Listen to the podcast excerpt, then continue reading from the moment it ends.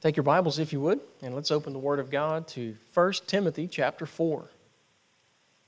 1 Timothy chapter 4. It's good to see you here this morning. Glad you made it. They're telling us today may be a, a bad weather day.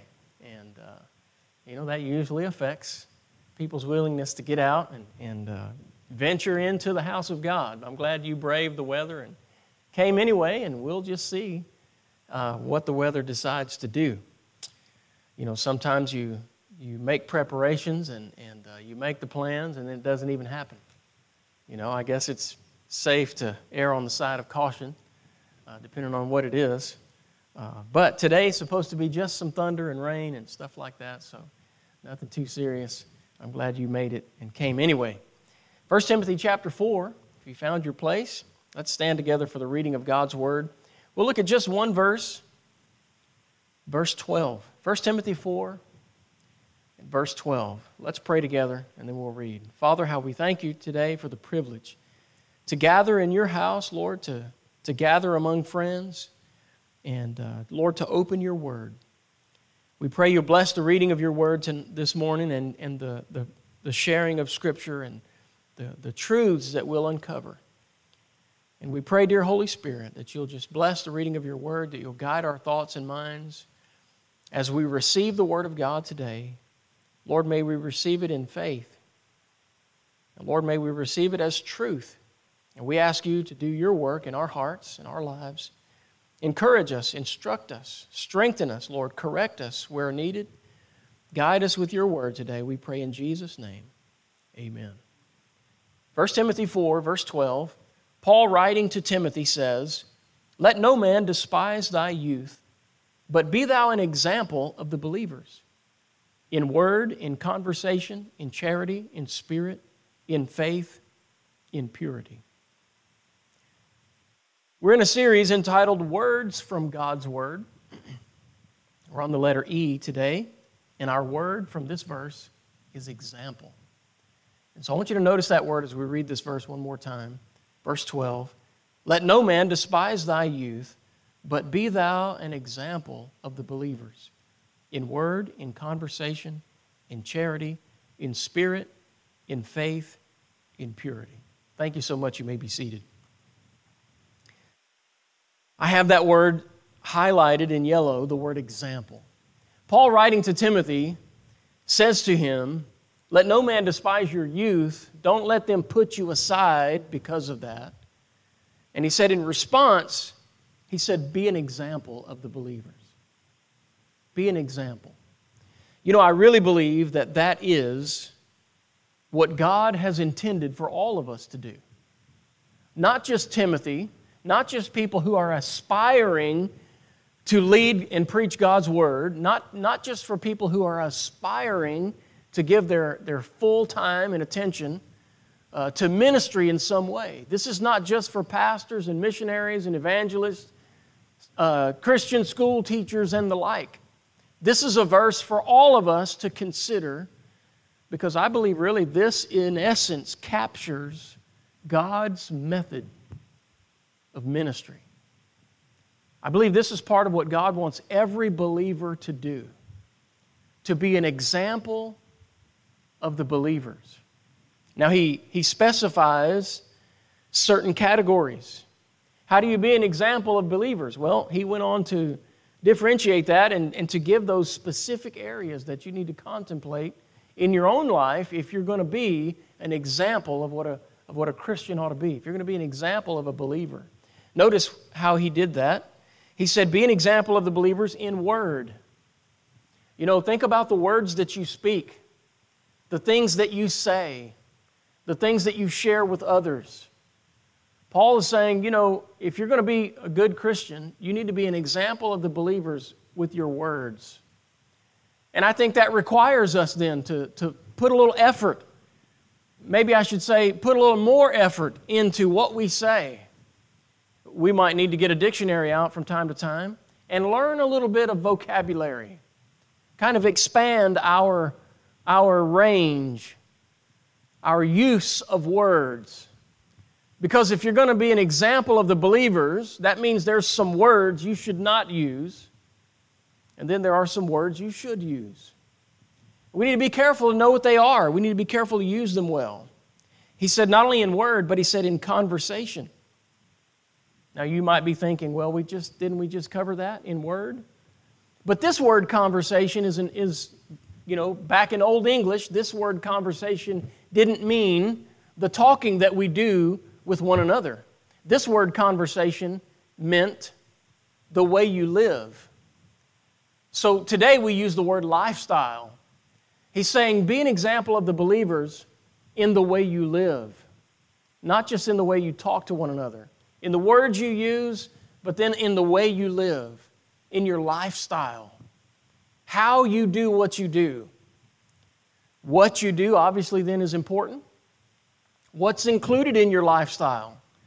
And would that be consistent with the behavior of a believer?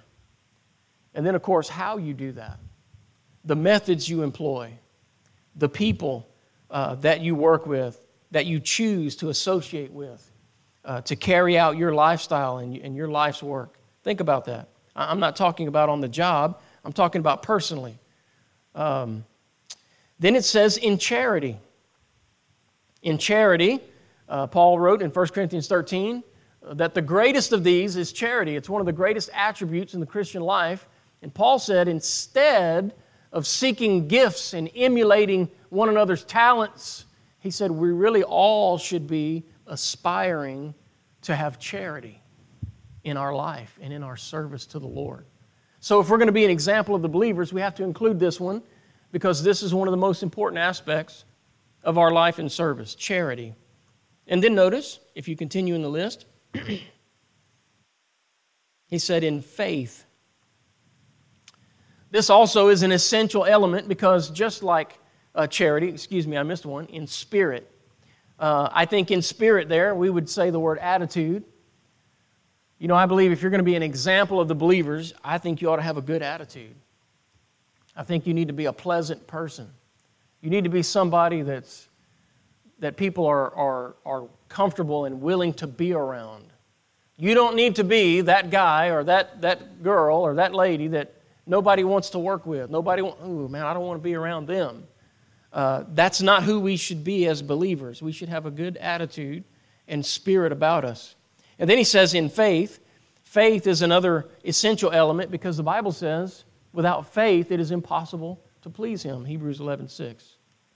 And then he says, in purity. In purity. Yes, our lives are to be pure. Now, you might be thinking, well, preacher, you don't know. I mean, God my purity's over. I, I had a rough background, whatever the case might be. God saved me out of some things. Fine, but going forward, then, you should live a life of purity as an example of the believers. That's what he's talking about. Okay, he's not trying to highlight our faults or our misgivings of the past. He's just saying that as we go forth from, from the time we accept Christ going forward, that we're to uh, uh, uh, strive to be uh, what God wants us to be in this element of purity. So, this is how we are uh, to be an example. This is what it means.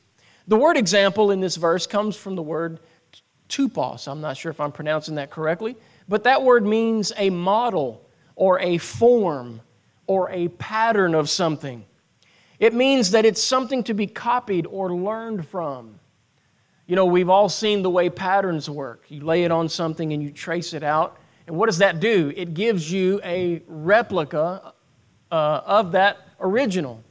Uh, you know, we take a piece of paper and we put it on the copy machine, and what does it do? It gives us an exact copy, so now we have two, right? And so uh, the Bible's saying, and, and Paul is telling Timothy, to be an example, to be a copy, to let yourself become that traceable pattern that others can look to you and, and, and, they can follow your example in living out the Christian life. Jesus is our supreme example, of course. The Bible says in 1 Peter 2:21 that Christ also suffered for us, leaving us an example that we should follow his steps. Just as Christ was an example for us, we should strive to be good examples for others. And that's exactly what Paul is teaching Timothy to do. If you're living for the Lord and following Christ, then you should be striving to be an example. If you're discipling others behind you, then you should be teaching them that part of their responsibility is to live as an example for even others who are coming along behind them to follow. We all find something to relate to in Christ, and we are helped by His example. Then, as we begin to follow Christ, we are further helped by the example of those who live around us, who follow the Lord, who, who put Christian teaching and doctrine in shoe leather, so that we can see a practical, relevant, living example of what the Bible teaches in our modern setting. That is how important it is that we live as examples for Christ. In a similar way, others can be helped by your example if you would strive to be a good one. 1 Timothy 4:12, Paul told Timothy, "Be thou an example of the believers." But in Titus chapter 2 verse 7, Paul told Titus something very similar. He said to Titus, uh, striving or showing thyself a pattern of good works. In other words, he was giving him the same lesson. Titus, you need to be an example, a pattern that others can follow living for the Lord. Of course, anyone can be used as a bad example. Isn't that true? And that's not what you want to be. Don't serve as someone's example of how not to be. We want to be the example of how to be right? That's a little harder. It requires more effort and attention to detail. And you and I need to be striving for those details. The word example in our text is used in other places in the scriptures. You taking notes, you can write these down. But in John 20, verse 25, the word is given as the word print, and it gives reproof in that context. In Acts 23, verse 25, the same word is used as the word manner. And that word gives us direction. In Romans 6, verse 17, the word is used as the word form, and it gives clarification. In 1 Corinthians 19, 16, we find again the word example, and there it gives warning. In 1 Corinthians 10, verse 11, the word is ensamples, and we find there that it gives insight. In Philippians 3:17, we find the word singular ensample, and we find that it gives guidance. In 1 Thessalonians 1:7, we find that word again, ensample, and it gives encouragement. And then in Titus 2, verse 7, we looked at a moment ago, we find the word pattern, and it gives instruction.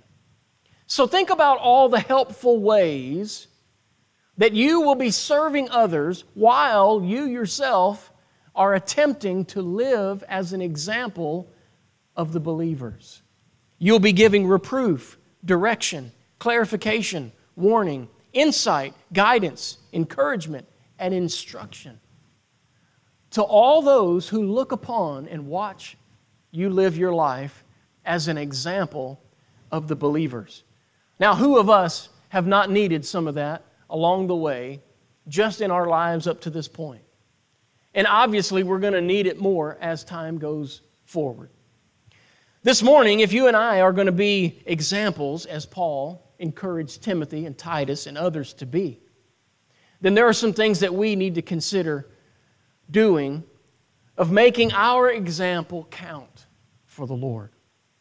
Number one, what you can do is to live what you've already learned.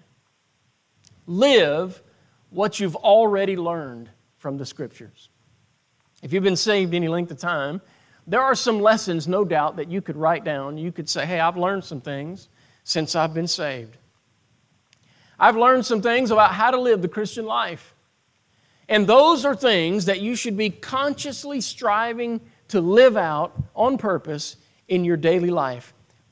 Uh, look with me in the same chapter, 1 Timothy 4. Look at verse 7. Notice what Paul said there. He said, But refuse profane and old wives' fables, and exercise thyself rather unto godliness. You know, living out this godliness that we learn from the Bible, Paul referred to that as exercise. And it kind of is. It's a spiritual exercise. When you, when you strive to take what you learn from the Bible and live it out in your daily life, it, it feels often like going to the gym. And sometimes it's, it's, you know, you feel the strain of like, like you would as if you were lifting weights. There are ways in which the godliness that we learn from scriptures kind of stretches our life and our character. It kind of stretches our will, if you will. We, we strive to practice and to put into practice, to live what we've learned, and we find that often it stretches us. And we feel the tension of that in our lives. We feel that tension as we're making choices. We feel that tension as we're taking steps forward. We feel the stress between the flesh and the spirit as we choose to live for God and take actions that purposely honor Him. Doing what's right instead of what feels good. Taking the action that we know God would have us take instead of the first one that comes to our heart and mind. Instead of reacting, we respond. And we do that based on the Word of God and what we've learned and what we know. It's a good example, isn't it? So I guess we have some exercising to do. We have some stretching, don't we, to do for the Lord as we live our daily lives. With that in mind, turn to Acts chapter 24. In Acts 24, let's look there in verse 16. We find in verse 16 Paul is speaking again, and he says, And herein do I exercise myself to have always a conscience void of offense toward God and toward men. So he's saying again, he's striving, he's exercising to have a conscience that's void of offense. First, toward God. That order is very important. And then toward men. You know, I have found that if, that if we have a conscience that is void of offense toward God, then often that gives us automatically a conscience that's void of offense toward men. Very rarely will you choose to do what's right in God's sight and it not be right in man's sight. Now, on occasion, on occasion, there are times when you'll choose to do something that's right and someone, not God, but some man, some woman, someone will get offended.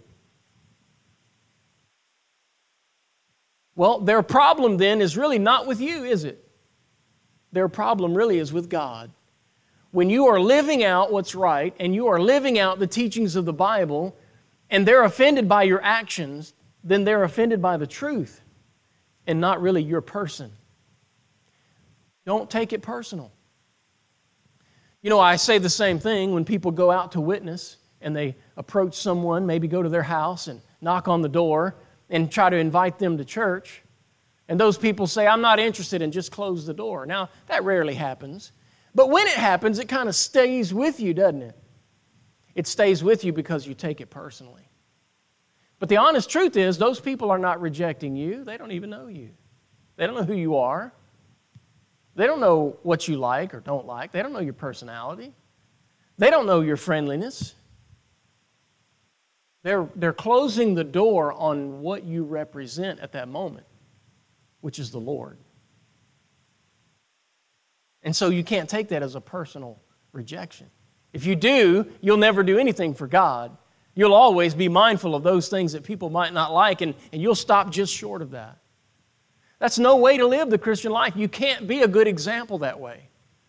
You have to remove that element out, and you have to go ahead and, and exercise and put into practice, live what you learn, regardless of how people respond to it. If you do what's right in God's eyes and have a clear conscience toward God, then you will most of the time have a clear conscience toward men.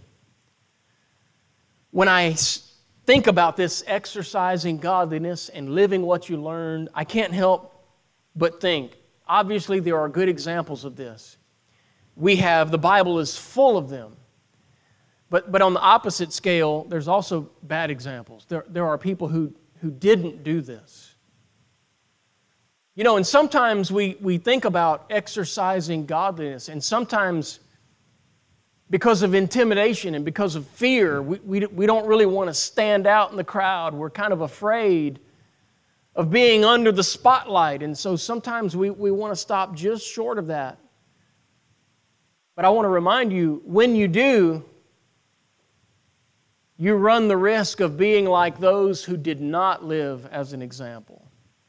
Who might that be? I'm sure you can think of some. I thought of Lot. How about Lot, who didn't quite live for the Lord? He stayed under the radar. He was in a place that was repulsive to God, and he didn't stand out among men because he didn't want to offend. He wanted to fit in.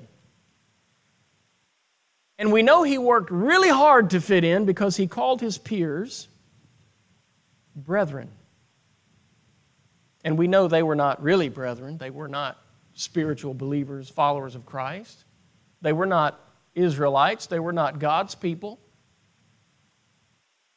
But in his effort to connect with them and befriend them, he called them, he referred to them as brethren, even when they were doing wicked deeds. Matter of fact, even Lot made some wicked suggestions to them. I won't go into detail, that's another sermon. But the problem with Lot's testimony not being what it should, the problem with Lot not really exercising godliness, not living what he learned from his uncle Abraham. When the, when the rubber met the road and everything hit the fan, and God was about to judge this place where Lot lived, he went to his family, his daughters, and his son in laws, and he told them, God's judgment is coming. And do you remember what the Bible says about their response? It says that to his son in laws, he seemed as one that mocked. In other words, they didn't take him serious. Lot, are you joking? Are you serious right now? Come on. Not only did they not take him serious, they did not believe his words. Why? Why would they not? Because Lot had not been known for walking close with God. So now, how would he know what God is about to do? Hey, man, are you preaching to us? When you have sat among us, doing everything we do. Yes, that was their attitude toward him, and they laughed when he said judgment was coming. The problem was so bad that Lot could not get them to believe that judgment was coming. And because of that, the angels had to physically lay hold on Lot and his wife and pull them out of the city. They said, You have to leave because we can't do anything until you're gone. By the way, isn't that a comforting thing to know that God would not judge the city that was worthy of judgment? with two righteous people in it. God said, You have to come out. And once they left, then the judgment of God fell.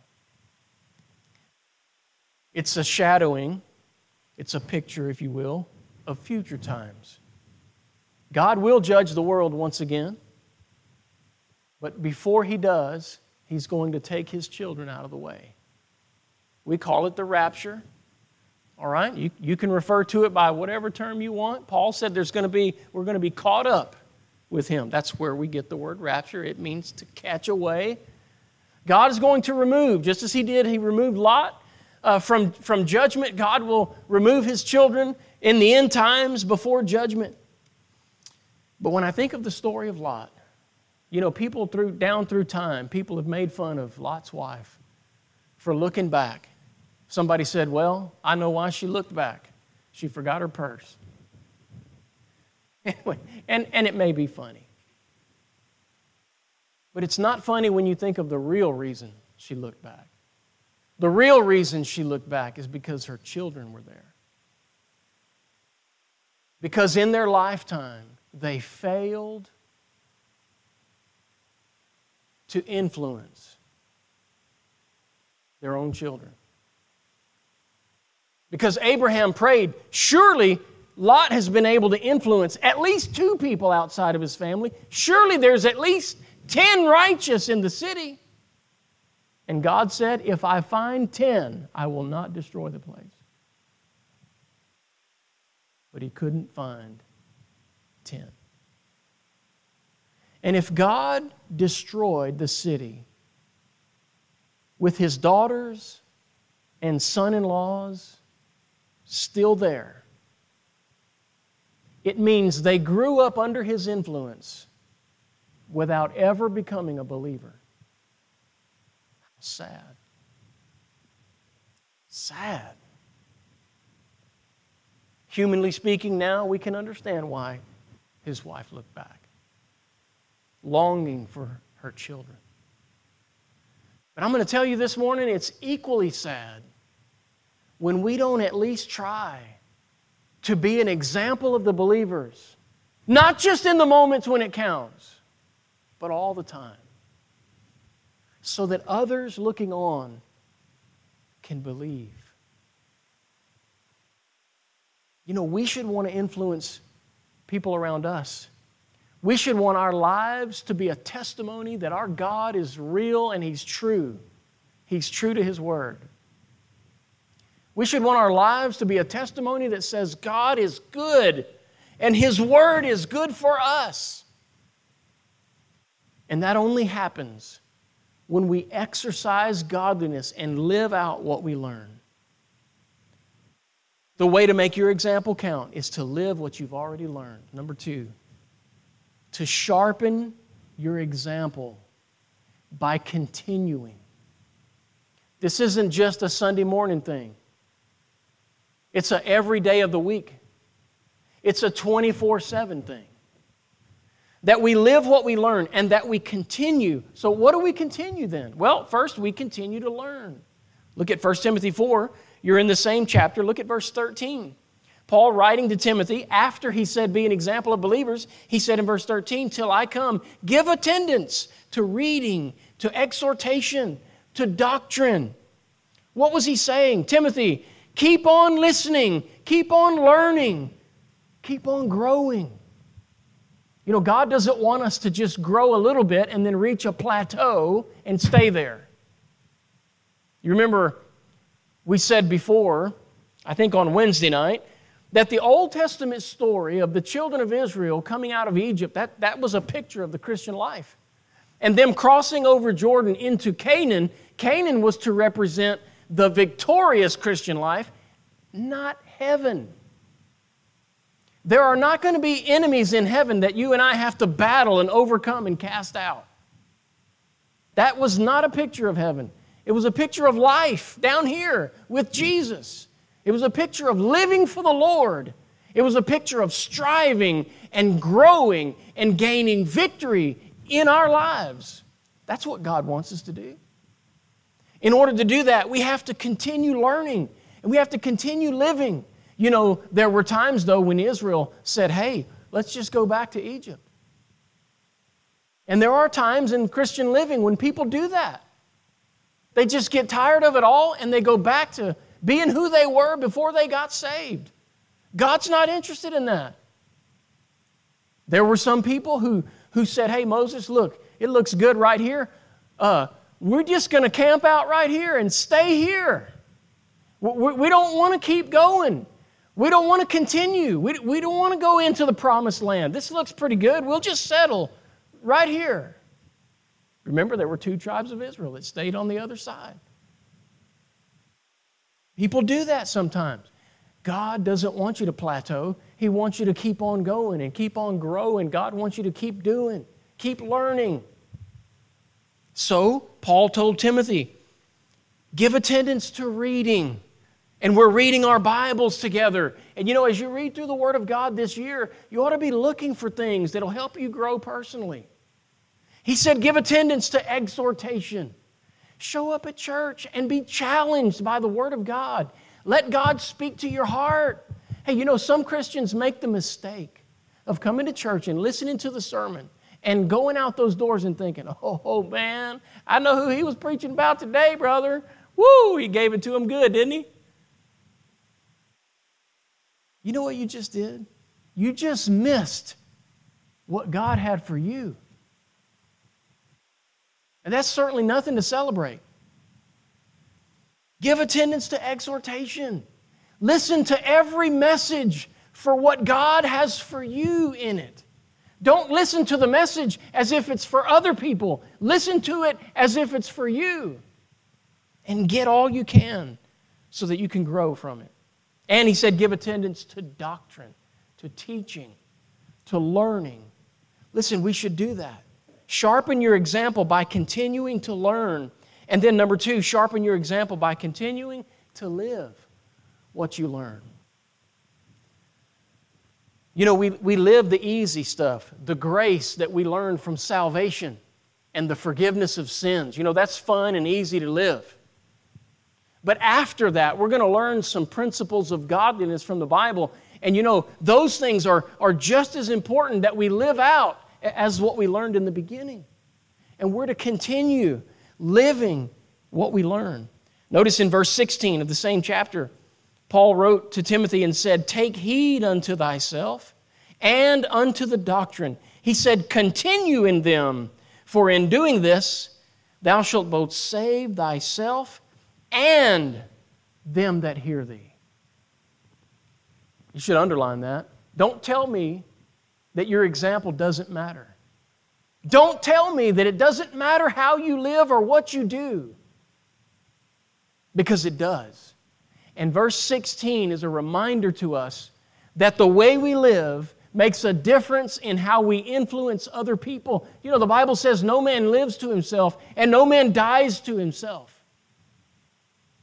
We all have influence on others somewhere. Somebody's watching you, even if you don't realize it. You're influencing someone. And so Paul said, not only will you save yourself by doing these things, by continuing to live what you learn, but you're going to save them that hear thee. He's saying, Timothy, don't stagnate, don't plateau, don't stop what you're doing in the Christian life. If you're going to be an example, you need to continue, continue learning, and continue living what you learn. And then, number three, look for opportunities to help others. We said first, live what you've already learned. And, and if you haven't been in the, in the exercise, of that, then you need to get into it and live what you've already learned until you get good in the practice of living for Christ. And then we said after that, you need to continue both learning and living what you learn in the Christian life. But at some point, you ought to get to the place where you're able then to turn around and help others. Look for opportunities to help others. Would you turn with me to Acts chapter 2? Acts chapter 2. We use this in our new members class. We go back to this text and we learn some things about the first century church, how they lived and operated, and, and what they did to assimilate or bring in these new believers into the fellowship. This is very key. And if you want to be mature as a Christian, then you need to practice verse 42. It says this, and they continued steadfastly in the apostles' doctrine and fellowship, and in breaking of bread, and in prayers. And they continued steadfastly in these things. Now, why do you think these new believers continued steadfastly in these things? Well, I know because, well, you know, preacher, when people get saved, they're all excited. I know that. And some of us need to get reacquainted with that excitement. Amen? We shouldn't let that die. We, we need to find ourselves excited again for the Lord. But it wasn't just their enthusiasm that just plugged them right in. What is written between the lines is this there were some more mature saints who gathered round them and brought them along their way. Because how could they continue in this doctrine as a new believer with no one to teach it? Somebody had to be the teacher. And it wasn't one of the new ones, it was somebody who knew what to teach. It was somebody that had been around enough to know what the doctrine is, to guide those new ones into understanding it, to point them to the scriptures and say, Thus saith the Lord. How did they, how did they continue in this breaking of bread and fellowship and in prayers? Somebody came alongside them and said, Come fellowship with us. Hey, we're, we're meeting at so and so on this at this time. Somebody said, Hey, let's pray together. Here's some things we're going to pray about.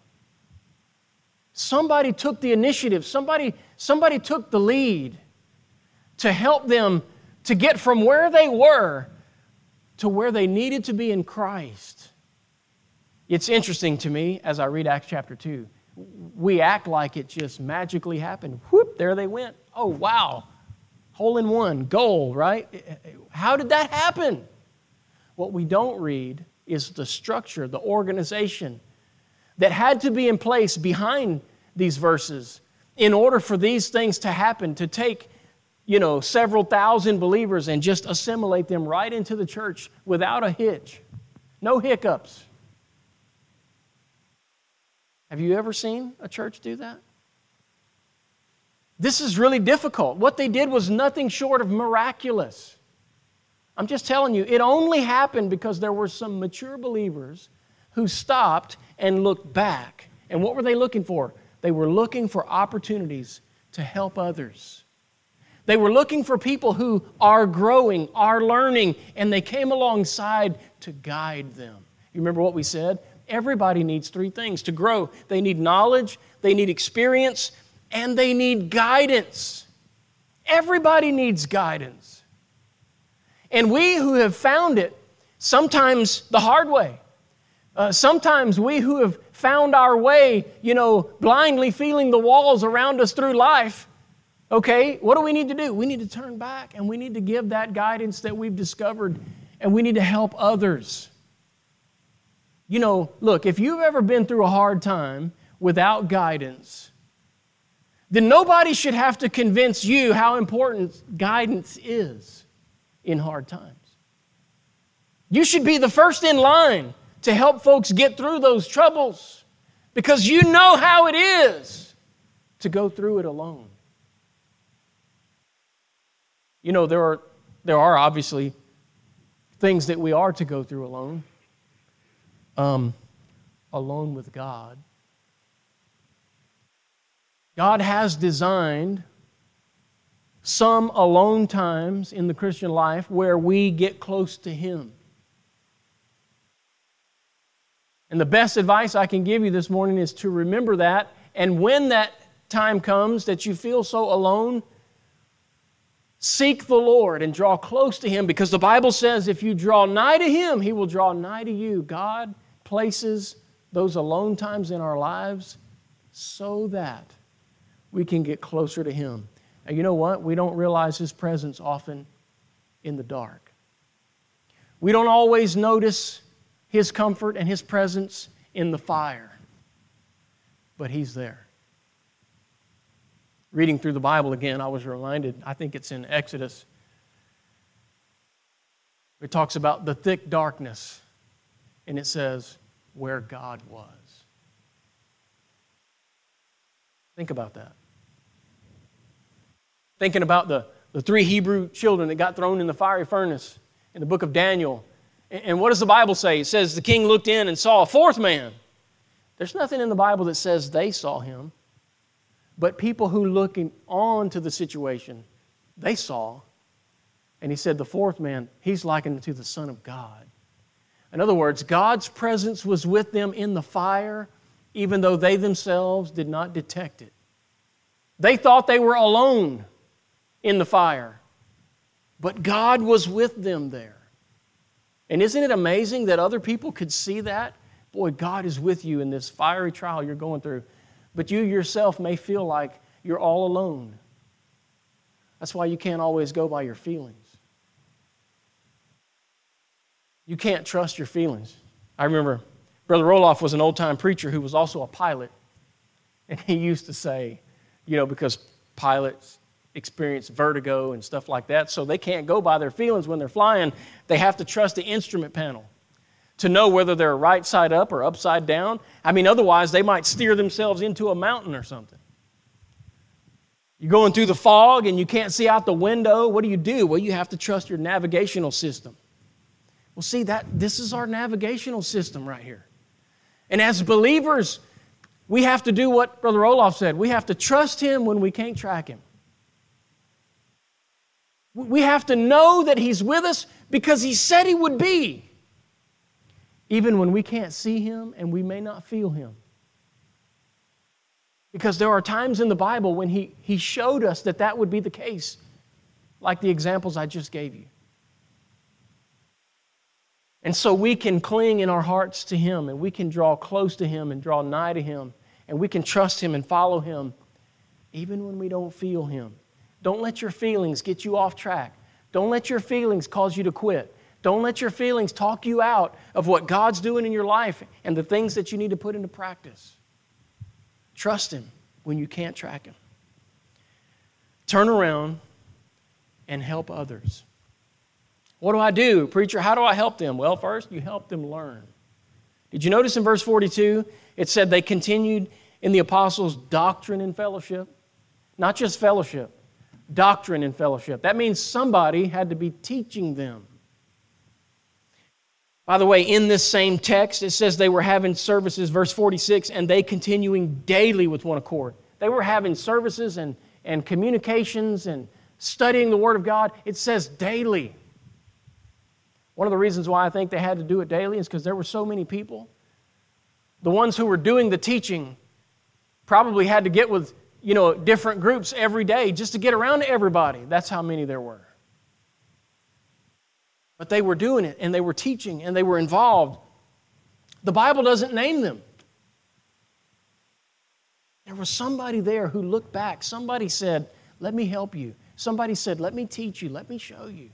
Let me explain the Word of God to you. Help them learn and then help them live what they learn. You know, sometimes people read the Bible and, and they understand what it says, but they don't know how to put it into practice. And that's what we call application. First, we want to deal with interpretation. Interpretation is understanding what the Bible says and what it means.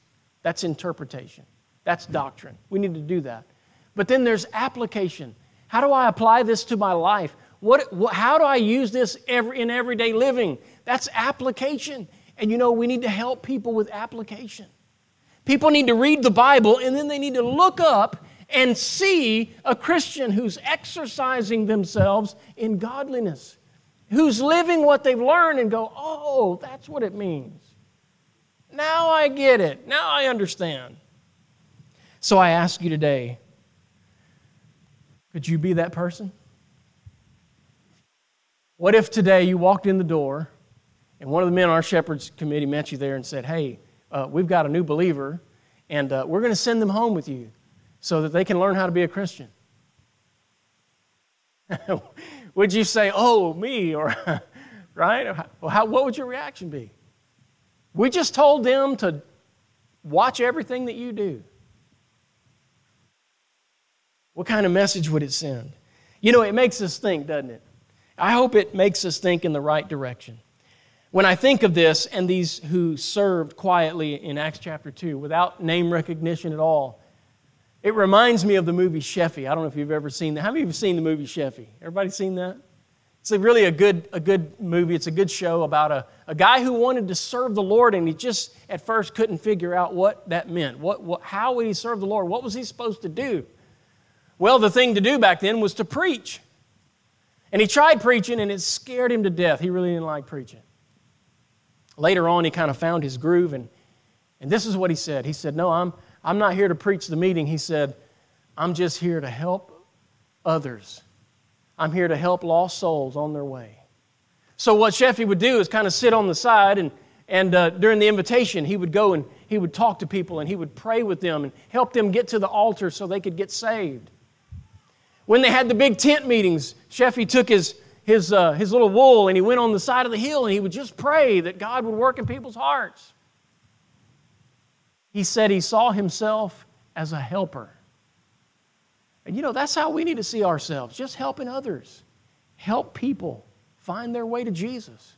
Help people learn the Word of God. Help people live what they learn. It's a great example, isn't it? Sheffey was certainly an example that all of us could learn from. If you're going to be an example like this, it's going to take a few things. It's going to take consistency. Because you can't be a proper example just doing it once a week. You can't be a proper example just doing it at church and not at home and not in your neighborhood, not, not among your family and not among your coworkers. It takes consistency. And then it takes courage. It takes courage because we have to choose to be what God wants us to be in spite of how others may view that or what they might think of it. It takes courage. It takes commitment, some determination in your own heart to say, This is what I'm going to do. By the grace of God, I'm going to be an example of the believers. To make a difference, you'll need conviction because you got to believe certain things to be true to act upon those things, especially in the face of opposition or intimidation. You're going to have to have some conviction about you to be a good example. But it's also going to take some compassion. Because you're going to need to help others from where they are to where they need to be. And the first ingredient you're going to have to have to reach them and help them is compassion. You have to be compassionate to them. You can't look at them as if they should already be there. You know, this isn't beam me up, Scotty. We have to help people grow, and that comes one step at a time. And we have to have patience and compassion for those who are growing and who are learning to follow the Lord, maybe for those who are just now receiving some help in doing so. We have to help them. Nothing will encourage morale among Christians more than your good example. And nothing will discourage Christian living among your friends more than your bad example. Think about that. How important it is. No wonder Paul said to Timothy, Be thou an example of the believers in word, in conversation, in charity, in spirit, in faith, in purity. Paul had already been that example to Timothy. And now he's encouraging Timothy to take up the mantle, take up the responsibility, and you too turn and be an example to somebody else. Just like you needed the example of someone in your life. I don't know who that person is, but I'm sure you could name them. God wants you to turn around and be that kind of example for someone else who's finding their way behind you. Paul told Timothy, Thou hast fully known my doctrine, my manner of life, all these things. And so now he's saying, It's your turn. Timothy, be thou an example of the believers. Let's ask God to help us that we too might be an example of the believers. Let's pray together. Father, how we love you today. How we thank you for the precious Word of God. Lord, we thank you for the clarity, the simplicity, the truth of this Scripture. How it encourages and guides us, Lord. And, and, and then, as we realize the impact of this, how powerful this is in the lives of others who are looking for direction, for clarification, who are looking for guidance, encouragement, instruction. Lord, help us to provide some of that by being an example of the believers.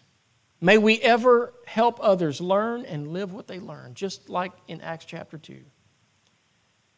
Lord, just like others have done for us, use us, use our examples to help those coming behind.